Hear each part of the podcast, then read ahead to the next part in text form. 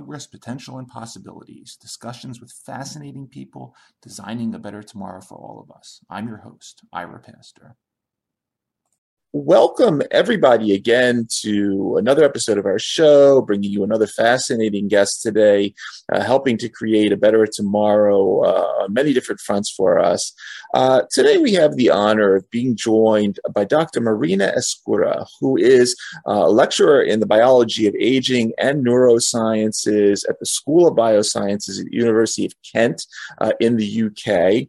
Uh, Dr. Ezcurra received her PhD back in 2011. 2011 from the Karolinska Institute, and her PhD uh, research at the time was a collaborative project between Karolinska and uh, the Medical Research Council Laboratory of Molecular Biology, Cambridge, uh, where she was studying neural circuits and behavior in C. elegans in the lab of uh, Dr. Bill Schafer. Uh, during her PhD, she identified various extrasynaptic mechanisms uh, by which nutritional status helped modulate nociception. Uh, went on to do a postdoc uh, working in aging with uh, David Gems at University College in London.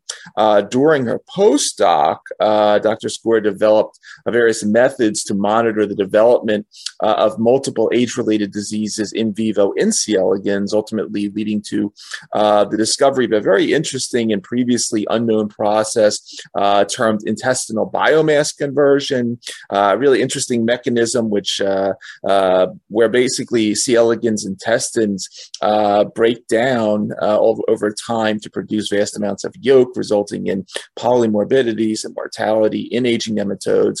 Uh, this work further serve to illustrate uh, how aging and age-related diseases ultimately can be a result of these, you know, wild-type run-on gene functions rather than just uh, the traditional thought of stochastic molecular damage. Uh, uh Dr. Ezcurra's current research group is focused uh, on how host microbiome interactions uh, affect host aging. she has funding from the Wellcome Trust and Royal Society for this work. Dr. Ezcurra is also a trustee board member of the British Society of Research on Aging. A lot of interesting topics to talk about today. Uh, Dr. Marina Ezcurra, thank you so much for taking the time out of your schedule to talk to us. Thank you. Thank you for having me and inviting me, Ira. It's it's a it's a great pleasure having you. Um, I, I want to start things off uh, like we typically do by basically handing you the floor for a little bit, Marina, just to to talk a little bit more about yourself. If you could sort of take us back to the early story, where you grew up, uh, how you got interested in uh, in science and neuroscience and aging, and a little bit of the the early research journey. I think that'd be a great way to start everything off. Yeah, sure. So, um, so I was born in in Argentina, uh, in Buenos Aires, in Argentina. My parents are Argentinian, but at a very early age, we, uh, when I was very young, we went to um, Sweden uh, and started living there. So I grew up um, in Sweden um, and um, went to university there at the Uppsala University, um, and uh, was really sort of fascinated by biology and knew very vaguely that I want to do uh, a sort of research career in in biology. Um, but during my undergrad, I was kind of like struggling to find that thing that was really going to be, you know, um, what I my thing. Um, and then at the very end of my undergrad, I I took these this neuroscience um, module. Um, so actually, I was studying more sort of biotechnology, so I hadn't done a lot of biology. Um, but I took this extra neuroscience module and was absolutely fascinated. Um, was a fantastic module. Um, I felt so like you know pulled in and excited. Um, and in one of the lectures, um, the the lecturer, Professor Don uh, Larhammar, uh, spoke about this this animal, uh, C. elegans, uh, and showed us, you know, the kind of sort of science that you can do to understand uh, behavior and the nervous system um, in C. elegans. And um, it was there and then. I was like, I'm, I want to work. This is so amazing. I want to work with this with this with this organism. Um, at the time, there was nobody in Sweden who was really doing neuroscience in in C. elegans. Um, so I started looking around, um, and because sort of at the end of that of my undergrad, I had this opportunity to do a six month uh, research project, which I could do anywhere. Um, in the world, not necessarily at, at my home university. Um, so I started looking around uh, different labs and um, came across the lab of, of Bill Schafer, Schafer, who was then in, in San Diego in California. Um, and thought that the stuff that he was doing was really interested. Um, so, so I emailed him and said, asked, can I come to your lab uh, for six months and do some research? Um, so yeah, there I went. Um, I had to take quite big student loans to make it this, you know, possible mm. to happen.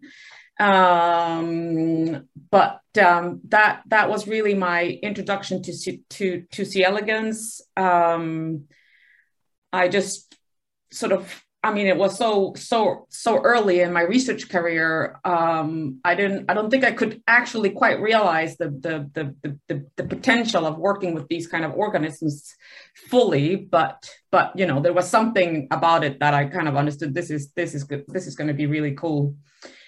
And I started doing a PhD with with Bill Schafer um, in that lab. Um, um, which was like you said in the introduction, joined mm-hmm. with the, the, Karolinska, but I was uh, physically in in Bill's lab, and um, and as I was starting, he got a job offer to go to um, to the LMB in Cambridge. Um, so the whole lab packed up, and uh, we went across the world uh, and set up um, the shop in in Cambridge. Mm-hmm. Um, so that was quite a sort of shifting in sort of environment going from Southern California um, to um, to a place like Cambridge, but mm-hmm. absolutely mind blowing uh, in terms of like you know the scientific experience, the research experience that that I had that I had there. Um, and um, as I was, you know, doing my PhD and going to conferences um, and learning, you know, more about what people use C. elegans for, I got really interested in the biology of aging. Mm-hmm. Um, as you're well aware, C. elegans has been, you know, a fantastic tool to understand sort of the, the fundamental drivers of of um, of aging, um, and um, and um, yeah, I, I contacted uh, David Gems for a postdoc. Um, I went to see him, um, and we had this fantastic conversation about you know the aging field, its potential moving forward, um, and it turned out that um, he had just received a big grant with Linda Partridge. Um, mm-hmm um, Dominic uh, Withers and Janet Thornton to do work on a big um, program funded by the Wellcome Trust um, to work on aging. So four four labs working together from from from different um, angles. So so yeah, he had a, a, a funding for postdocs. So I joined um, as a postdoc. And again was in a fantastic environment because now so i went to, to university college london um, and uh, we were at the institute of healthy aging where a bunch of different uh, research groups using different models uh, work on the biology of aging um, so i learned lots about you know what people do in, in drosophila mm-hmm. um, in in in mice um, and um, yeah it was it was you know a really a really good um, good experience. So that's that's what sort of pulled me into the into the biology of aging really. Outstanding. Outstanding. And you know as i'm you know reading through sort of uh, the, the different groups of work that you've done and, and we'll get sort of to the microbiome in, in a little bit as we focus on your current lab. But I, the, the, first place I really wanted to start, because I, I, I, remember when this paper came out, it was extremely fascinating. Uh, it was entitled uh, C. elegans Eats Its Own Intestine to Make Yolk, Leading to Multiple Senescent Pathologies, 2018. And, and here, you know, you, you go into this really fascinating uh, dynamic, once again, in C. elegans, um, where there is this uh, sort of this wild type program known as uh, vitellogenesis or the, the, the, creation of yolk uh, that you know think about these these mechanisms many we don't know about. You, are discovering new ones all the time uh, that should stop but it doesn't. Uh, and in this particular case, not only is very important at the beginning of life, but leads to this degeneration and death uh, at the end of the organism's life uh, by this horrible autophagy of the intestine. Talk just a little bit, if you would, about this particular work and, and, and sort of where we are in sort of the discovery of some of these mechanisms uh, that sort of sit behind the scenes from a lot of the more stochastic molecular damage that uh, we, we typically see in the news. Uh, but I think we really need to focus a lot more on a lot of what's happening behind the scenes and some of the things you're discovering uh, along this path. Yeah. So, so, so when when you talk about you know um, C. elegans and aging and C. elegans, one thing that people often ask you about is what what do nematodes, what do worms die of? Um, and and and we haven't been able to answer that question because we don't know people have been looking at uh, most to, to, a large extent at you know survival curves so lifespan yeah. of worms different mutations um, that you know will will for example increase lifespan um, but but when I joined David's lab, um, there was sort of not that much knowledge about what is going on, sort of physiolo- morphologically. Uh, what diseases do do the worms get? Um, what what what kills them in the end? So so that's really what what I started working on, and I um, what what we started doing was to develop sort of um, methods to to um, in alive living nematodes, mm-hmm. just follow them throughout life and look at what happens inside in their different tissues.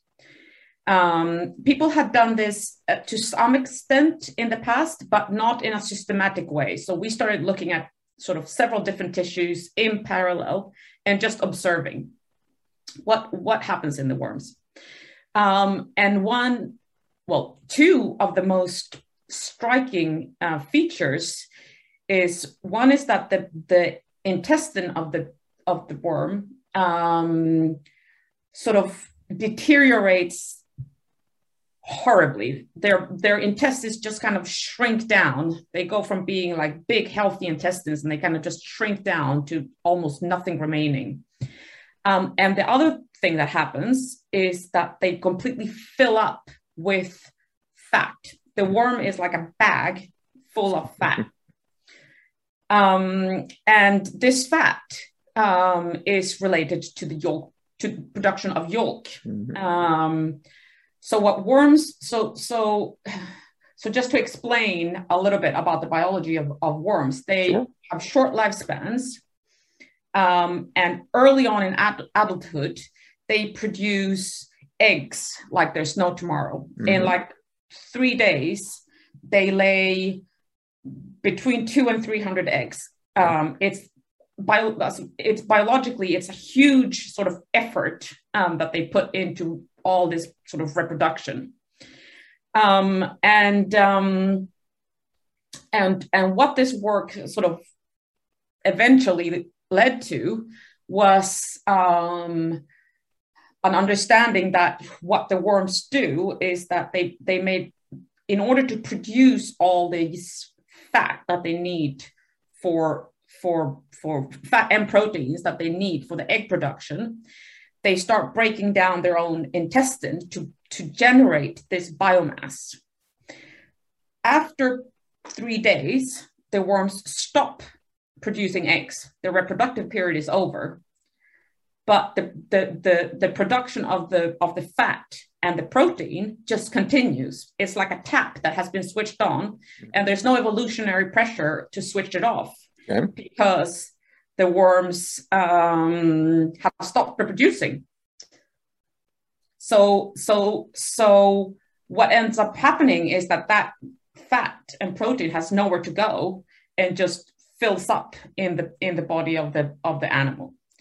Um, so so that was um, and and together with um, another postdoc in the lab, um, Alexandra uh, Benedetto, uh, we discovered that um, this process involves autophagy. Um, sure. And that was quite um, controversial because because we know that autophagy is actually something that's really good. It's a yep. way for the cell to recycle material, mm-hmm. uh, in particular, say, for example, during star- starvation. Um, but in this particular specific situation, the worms are using autophagy to break down their own intestine, um, so causing actual damage to their own organ.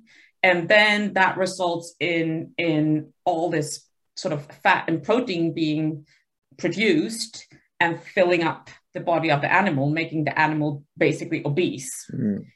Um, so that that was what that um, paper um, was about, really. Um, so it was it was quite difficult to publish it. Um, there there was um, sort of we felt there was a bit of resistance uh, within the field to sure. to to to put this forward, but you know, with a lot of work, um, we we got we got there in the end. Um, so, if you then want to relate this to um, to to to to the biology of other animals, which you know don't have this specific um, you know process of breaking down their intestines to produce yolk for offspring that does no longer exist. Sure. The, the, the, the, what, what this what this work demonstrates is more a principle mm-hmm. of of the kind of drivers that um, could be you know driving the the the, the aging process yep. which is that you have um, sort of biological processes biological mechanisms that are um, beneficial uh, earlier in life, mm-hmm. for example, to reproduce um, or to grow, like insulin signaling, yep. um, that are switched on in, in, early in life, and then after you know years and years and years of being switched on, they are no longer needed, but it's like a tap that has been switched on, and there's no evolutionary process to switch switch it off. Yep. Um, and that links into, you know, bigger theories of, of aging, antagonistic pleiotropy. Sure, um. For example, the idea that genes can have beneficial effects in some circumstances, but detrimental effects in other circumstances. Um, and the, the, the, the hyperfunction idea that has more recently uh, been put forward by, by uh, Blagosklonny. Mm-hmm. Um, so that was, that was um, a, study that that kind of shows that aging is not necessarily the, the cause of aging is not necessarily the accumulation of you know of dam of stochastic or this right. stochastic damage um, that might happen as a as a side effect of other um, processes um, that are really have been evolved have been selected for because mm-hmm. they are beneficial um, early early in life sure the I, am glad you pointed that out because you know that was one of the the things that I wanted to sort of highlight, which is great that you did. The other that uh, for I guess listeners that may be less familiar with something like C. elegans and just uh, okay nematode whatever, but here you know I, I wanted to also highlight sort of the very unique sort of systems uh, biology that you can actually glean from working with a species like this. So uh, that, that's why I, I, I was equally excited to talk about that. Um, but but now sort of moving from that and bringing uh, C. elegans with us, uh, we, we move on now into uh, your path into the, the, human microbiome. And now here is a, uh, a topic we've touched on a little bit on the past. Uh, we uh, you know discussed we have these trillions of organisms living in, on, or in some cases symbiotically part of us. Um, and your your work here at the lab really um, brings together several interesting things from, from the past. So you're bringing together C. elegans, uh, your work in neurology, because you're now going to be connecting the gut microbiome and the brain axis, neurochemistry, um, behavior, psychiatric disorders, and aging, of course. Um, take us a little bit in sort of where you're going with all this, because obviously the microbiome is a very hot topic. You're now uh, bringing in some very exciting components of that, the CNS, uh, your your innovative models, and of course aging. Walk us through a little bit what you're doing here. Yeah. So so um, so over the last you know uh, 10, 15 years or so, you know, we, we've suddenly learned a lot about the microbiome yep. because we now have so so so so earlier on um you know say say when i went to school um i think i, I was told that the the um the human gut has 200 species of bacteria or something like that um and the reason and now we know we, we know that it's many many many many more right. and the reason that that the, the, the sort of the, the microbiome was sort of underestimated was because what people were doing was they were taking, say, fecal samples uh, from humans or animals and growing any microorganisms uh, that were present in that sample in a, in, in a lab using standard um, sort of microbiological techniques. Mm-hmm. Um, now, the problem is that many human uh, or many microbes that are present uh, in in humans and animals uh, wouldn't grow under under such um, conditions. Yep. Um, they can't tolerate uh, high levels of oxygen. Um, they might need very specific, so so say media. They might have to like feed on like you know mucins from humans. Mm-hmm. Um, so so a lot of these bacteria didn't didn't really grow um, and were therefore not studied. Mm-hmm. But then what happened was that as sort of high throughput sequencing techniques, um, you know, were used more and more widely, became you know available and you know less expensive. People started actually sequencing um, what was present in fecal samples, and and um, I mean the the the the it's mind blowing. It's it's such a diverse set, you know, of of, of organisms um, that we have present in our gut um, that now have been sort of are starting to be characterized based on their genome. Yep. Um, so so that you know, so suddenly you know, the scientific community became aware um, of of of that we have a, actually a very rich and very diverse uh, microbiome. Um, a lot of funding and projects was like put into looking uh, at it, at it in different aspect uh, from different aspects. And, and one thing that that um, people within the scientific community did was that they started, um, say, take samples from different fecal samples from dif- different patient groups mm-hmm. Um, and compare what you know, if you have a, a healthy uh, sort of cohort, um, cohort that has like, you know, Alzheimer's disease or, you know, cardiovascular disease or cancer. Mm-hmm. Um, and, um, and, and these studies started showing that actually um, you, you, the, the, the, there can be a lot of differences in the microbiome between these you know between healthy and um, unhealthy um, individuals. And there are i mean numerous numerous studies uh, showing showing this. Um, and that's the kind of uh, studies that over the you know the last years have gotten a lot of you know you see a, a lot about it in the media. Sure. people are you know starting to to become much more aware of the possibility of the microbiome having effects on health Um, there's there's a lot of sort of interest, but these kind of studies don't show that the if the microbiome actually contributes to to disease, right.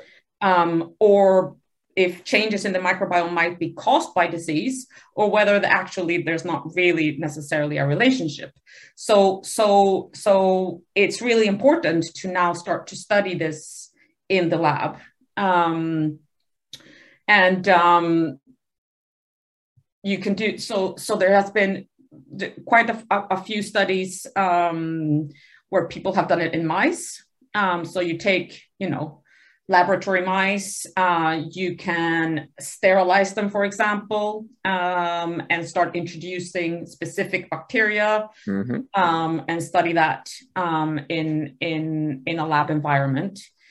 Um, but it's it's it's quite you know it's challenging um, because you have to have very specific facilities to sure. have like sterile mice. Um, it's quite it's expensive. It's slow. So, so there's really a need to, in addition to, to, to say mice, also mm-hmm. start working with many other different models that can like just help us understand um, what are the sort of um, what is the relationship between the microbiome and and uh, health health. What kind of interactions do we get between microbes in the gut you know and different um, aspects of of you know host host physiology? Um, and um, and um, myself and you know other people, you know, started thinking, well, C. elegans could be a really good model for this um, because you know it's it's very easy to work with. Um, inexpensive. Uh, you can actually sterilize it very easily just using household bleach. Um, you can you can um, then you know do all kinds of different sort of experimental work that you would want to do in a, in a systematic um, way. Um, and then people have also started working with flies, looking at, you know, um, using flies to study microbiome, um, fish. And that's really where I think, I think, you know, what the field need, needs is a, a lot, a lot of people working using different models yep. um, and, and really because we need to understand really the basics of sort of how these interactions actually actually work. Um, so um, yeah, so that's what I um, kind of set out to do. You know, as I was as I was starting up um, my own my own lab, mm-hmm. um, establish model systems that are easy and inexpensive um, to study um, interactions between between um, the microbiome and the host.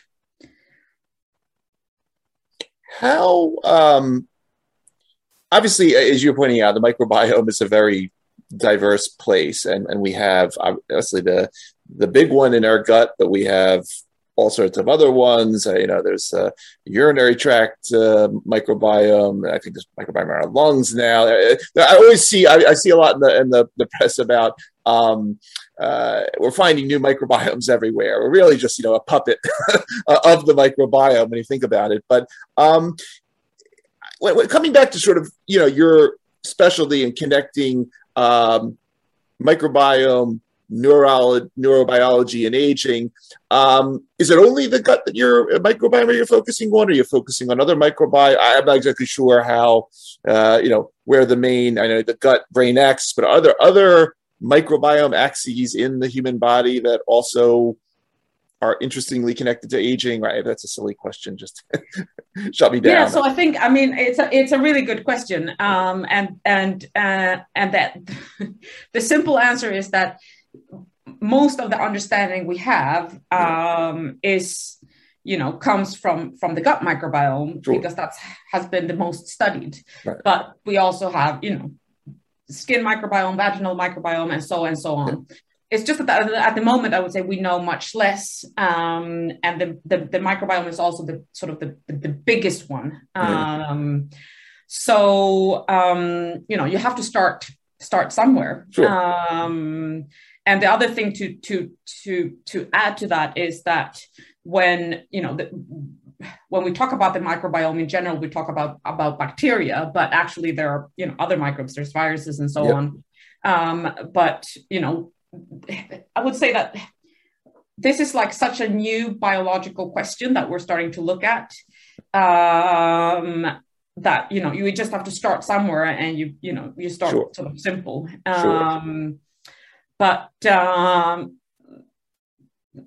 but yeah I, I, am sure that we you know in the future um will will learn lots about about the other about other micro microbiomes as well got it um when it comes to to sort of the connection uh, between the gut microbiome and uh, aging and um, the brain, um, so so there, there have been some quite intrigue. There have been some studies, uh, you know, looking at in humans how the microbiome changes um, with with age, um, and uh, sort of to to be very sort of general, what what they what they show is that as we get so we're born, we're pretty much sterile. Um, then as you know, young infants, we start getting exposed to um, to bacteria.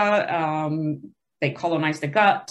We start getting you know more and more microbes um, and more different species. Uh, by adulthood, you know, it has kind of stabilized and then as we get older, we start getting a less diverse microbiome. Mm. Um, so we have fewer um, bacterial species in total. And um, the, the, studies also seem to suggest that there is an increase in sort of the, the more pathogenic species mm. and a decrease in what's regarded as beneficial um, species. Got it. Um, and sort of related to that, there is also um, a lot of changes going on in the immune system as we get old. Um, so our immune system becomes less functional. Um, it, we are sort of less resistant to, to, to pathogens. We also, you know, get a more kind of like sort of um, hyperactive immune system. Mm-hmm. The immune system is no longer responding um, as as it as it should. It. So there's like a really sort of intriguing sort of possible connection there that there are sort of changes in the immune system, changes in the microbiome, um, possibly like a, a, a, sort of negative spiral of, of things, you know, of, of, of that interaction between the immune system and the changing microbiome that might then sort of um, affect health other parts of, of health um, as as we age, mm-hmm. um, including um, health of the um, sort of of the nervous system. Um, mm-hmm. I mean, there are quite there are there are studies um, in in for example in mice showing that you know changes in the in the microbiome can affect different aspects of of of brain health, not only in old people but also in young people. Uh, you know, connections to to autism and social behaviors, uh, mm. uh, connections to mood, say depression, sure. um, um, and also to neurodegenerative diseases related yep. to to aging. And there's lots of super exciting, fascinating research going on where people are starting to figure out specific the, the specific mechanisms by which bacteria could be affecting the nervous system through, for, for example, um, secretion of specific bacterial molecules, mm-hmm, mm-hmm. Uh, neurotransmitters. Yep. Bacteria, bacteria, can actually make neurotransmitters that can then affect the, the host um, the host um, um, nervous system, mm-hmm. but also through immunity. So so bacteria in the gut and um, our, our gut immune system are constantly interacting. The, the, the job of that immune system is to, you know, um, allow good bacteria to, to, to thrive, but to make sure that there's no, you know, um, that the that keep check of pathogenic um, bacteria. So there's a constant sort of interaction there um, and change. So it's you know changes in in the composition of the gut microbiome can very well be having effects on the immune system, and that can then affect um, the, the the nervous system um, through you know communication between the immune system and the nervous system. So there's lots of of, of you know super exciting research going on there, um, and and um, you know C. elegans is a is, is a very useful model for that because because we have a very simple nervous system, super simple, 302 yep. neurons. All the neurons, you know, are mapped. We know exactly where they are. We know to some extent what they do. We can control the bacteria. Um, so we can, you know, put back worms on very with very specific bacteria um, and really get into the sort of nitty gritty stuff of looking at molecular interactions between the bacteria um, and the nervous system um, and you know aging which is sort of um, what i'm doing yep. Um, so yeah that's um that that that's that yeah that that's you know the beauty of of uh of the c elegans model the, mm-hmm. the, the kind of like simple experiments that you can do um, to to look at sort of very mechanistic um, aspects of of these kind of interactions and it's it's uh, clearly a very a very fertile ground for exploration now and there's there's so many directions you can go which is uh, extremely exciting as you were saying between the different microbiomes the virome, thinking about that, and then obviously the the different directions here, the pathogenic, the good, uh, you know. So eh, there's a lot of work ahead of you on this one, so that's that's exciting. Um, related to this, and you know, when you were talking about um, not just the organisms themselves, but the very interesting sort of uh, sort of cocktails of substances that uh, microbes secrete and so forth. I, I was recently reading about um, a uh, Uh, I guess an award you got or a, a grant from the uh, the National uh, Biofilms Innovation Center, um, working with a couple other groups. Uh, and this is another sort of in a, a couple careers ago, I sort of had an introduction to biofilms, and it's one of those areas that you know here we're talking not just about the microbes, but uh, they secrete all sorts of interesting sticky, gluey like substances and this extracellular matrix, and and they mess up a lot, not just the human body, but they mess up a lot of stuff from ships to bridges. Uh, it's trillions of dollars worth of, of, of, potential if you can deal with biofilms.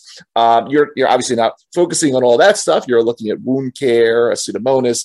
Um, talk a little bit about this this recent uh, relationship. And then I was just wondering, if you're thinking about, you're, you're going to be focusing on wound care, but it got me thinking about, you know, how these biofilms, once again, you know, uh, do we have biofilms growing inside us uh, with our microbiome that are possibly, as I said, you were saying, uh, messing with with some of the systems, and we uh, we this is a, another fertile area of exploration. I guess we should be getting into. Yeah, yeah. So, so this um, this grant um, that I got for for two industrial partners is is a, is a small grant, and the the the the the, the main um, what we're going to do is actually to develop um, tools where we um, um, make transgenic bacteria okay. that will change color when they produce a biofilm. Yeah. Um, and C. elegans is a is a transparent organism. It's okay. completely transparent. Yeah. So you can you could you the, the idea is that we'll be able to to follow these color changes in living animals as the bacteria in the gut are um, are making biofilms. Um, and and in this project is for a very specific sort of context that has to do with yeah as you say uh, pathogenic bacteria but but what you know potentially in the future then we can use similar approaches to look at sort of gut bacteria um, um, and be able to really like you know um, monitor as they form in in c elegans and why that is important is because we actually know very little about biofilms in humans. So, so bacteria, as you say, they, they produce these sticky. Um, so what they what they make is really a, a film, um, and they go from being sort of an organism that lives, you know, as a single organism to becoming like a community. Um, so they live, they can in these biofilms, the bacteria uh, live as a community, um, and that kind of changes a lot of the, the, the, the biology and the properties of of these of these bacteria. Um, and there is a lot of interest in understanding, you know, to what extent biofilms um, are formed in our gut, um, and uh, you know what kind of effects it has um, on um, on on the biology of of the host. But it's so difficult to study that in in um, in in in a human or even sure. in a mice in a mouse um, because because the, the, the, the, films are forming in sort of in that gut. It's very difficult to kind of follow that. So there are, you know, approaches using cell culture, um, but we really don't know how that, you know, translates into a real, real gut. Um, so, so it would be really nice to to develop these kind of tools that allow us to to actually look at how biofilms form and I, am also very interested in biofilms because actually there has been a couple of very nice uh, papers um, um, from, for example, the the, the um, Noodler lab showing that in in C. elegans, um, biofilms impact on aging. Okay. Um, so um, so so you know it's quite it would be quite interesting to um, explore that area a bit more and look, you know, um, how does this, ha- you know, how how do how do the bacteria form biofilms inside the host gut? Mm-hmm. Um, exactly how does that, you know, impact on on different aspects of health um, and of aging? Um, and and could you know could this be used to to uh, learn more about about human uh, um, human aging and health in relation to to biofilms. Um, but um, yeah, that's another, another very exciting and, and, and really uncharted area. So it's uh, you, Marian, you really you really have a lot on your plate, but uh, it's it, it's a really uh, fascinating portfolio. Um, anything? I, I mean, we, we, you know, we touched on um, the uh, the previous work in wild type gene function, microbiome, biofilms, anything else that is going on in the lab, or uh, any presentations, conferences, anything that you want to mention where you're going to be that uh, uh we may watch you uh, in the coming months. Um, please plug anything else that's that I haven't touched on that you might you might have wanted to talk about.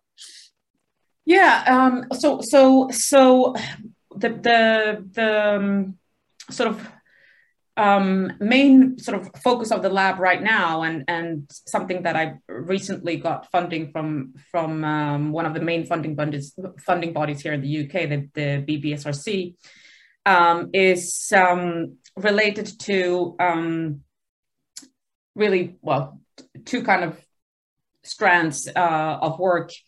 Um, so, so one thing that um, we are doing in in our lab is that um, We've um, taken bacteria that were isolated from worms in the wild, in the soil, uh, by, by other labs, by okay. uh, the Schulenburg lab. Um, so they went out and uh, got, you know, because nematodes, worms, C. elegans, they live in, in the soil. So yep. they went and got some of, uh, some of these, you know, wild wild worms and um, checked what bacteria um, they have in their guts. It turns out they have lots of bacteria in their guts. Um, these bacteria to a large extent haven't been actually studied at all before. People didn't even know they existed until mm-hmm. until they were published by by this lab. Um, so so I got very interested in like, oh, this is like an opportunity to look at like you know sort of more natural interactions between C. elegans and you know and its its natural microbiome. Uh-huh. Um, so we started looking at these uh, bacteria, and um, one of the things we found was that um, a specific species of, of this sort of um, natural microbiome um, improves a model of Alzheimer's disease in the worm. Mm. Um, so so so worms don't normally get Alzheimer's, but you can engineer worms sure. um, to um, make to, to to sort of have certain aspects of human um, of, of, Alzheimer's disease. And we, I mean, I could tell you in more detail, but but just to keep it keep it simple, mm-hmm. um, we found that these bacteria actually suppress this this disease model, um, and um, and that was really you know um, quite intriguing. Um, and um, and we continued working on this and realized that this bacteria, even if you take it um, sort of outside the worm, uh, how should I explain this in a in a little bit uh, better way? So so what we were what we were um, looking at specifically in the worm is the, the formation of a, a certain aspect of Alzheimer's disease, which is these senile plaques formed okay. by amyloid um, peptides that kind sure. of aggregate uh, and destroy neurons. Um, so this suppressed the, the, bacteria suppresses this in in the in in the worm. Yep. but you can take those aggregates and look at them in a, outside an animal in a in a in a in a tube. Um, and this bacteria also suppresses the formation of these fibrils uh, amyloid uh, fibrils in this in this setting as well. And we are we now know that the bacteria are actually secreting, actively secreting a, a compound um, that um, that inhibits the formation of these fibrils. Um, so what we want to do now is to figure out sort of yeah a bit more of of the detail of of exactly how how this happens. So that's kind of you know potentially it would be absolutely fascinating to then start looking at um, you know if this bacteria can do the same in in other animals you know uh, in flies in mice um, and um, yeah. And, and ulti- you know can, can we learn what can we learn about you know how bacteria might be affecting alzheimer's disease um, in in in humans um, an, another sort of um, aspect of, of this bacteria that that we are working with that we are really interested in is that we found that they have a really strong effect on uh, mitochondrial biology. Ah. Um, so um, this is like uh, sort of really it's quite it's really fascinating because what it tells us is that um, the ba- bacteria in the gut can actually talk to mitochondria in other tissues wow. and affect mitochondrial um, sort of function. And in the case of our project, that affects function of the muscle. Um, so you, you you you could you could potentially see sort of a scenario where um, your bacteria, your gut microbiome um, is affecting uh, mitochondria um, in different tissues, and that's affecting the tissue, the, the, function of that tissue, like say, you know, muscle function, motility, exercise. Um, so that's um, yeah, that's another sort of aspect of of of our work that you know is particularly intriguing at the moment yeah, that's um, that, that's ext- extremely intriguing. And you know, when you, you, talk about it, you think, okay, uh, you have you have so many interesting paths in terms of um, can we isolate interesting secondary metabolites from this uh, microbe? Can we uh, increase its natural uh, amount in, in the body? Can create microbiome cocktails that are benefit. So it's it's really neat, especially in this area. The the amount of directions that you can go, uh, and once again, you know, I, I love this type of research because it shows, you know, uh, as much as we love, you know, being the humans that we are, that in, in many ways we are still sort of this uh, puppet to this amazing. Uh, system of of microbes and viruses and everything else that uh, uh, we got to respect and, and, and, and, keep studying because it's it's so important for for health and aging and longevity. So uh, re- really really exciting stuff, Marina. I, I just you know uh, I've really enjoyed listening to to you talk about these programs and and and really uh, wishing you the best with all this research, moving it forward uh, in 2022 and beyond. Um, for everybody that's going to be uh, listening to this particular episode uh, on our podcast or watching on the YouTube channel. Uh, once again, you've been listening to Dr. Marina Ezcurra, uh, lecturer in, in both the biology of aging and neurobiology, uh, School of Biosciences at the University of Kent uh, in the UK. Uh, Marina, I want to want to thank you for taking the time out of your busy schedule to come talk to us for a little while. Uh, thank you for everything you're doing there and continuing to do. And as we like to say on our show, thank you for helping to create the better tomorrow through this research. Extremely impressive. Thank you, Ira. Thank you for having me. And yeah, I love your your your podcast and and the work you do. Um, it's great. I appreciate that. Thank you.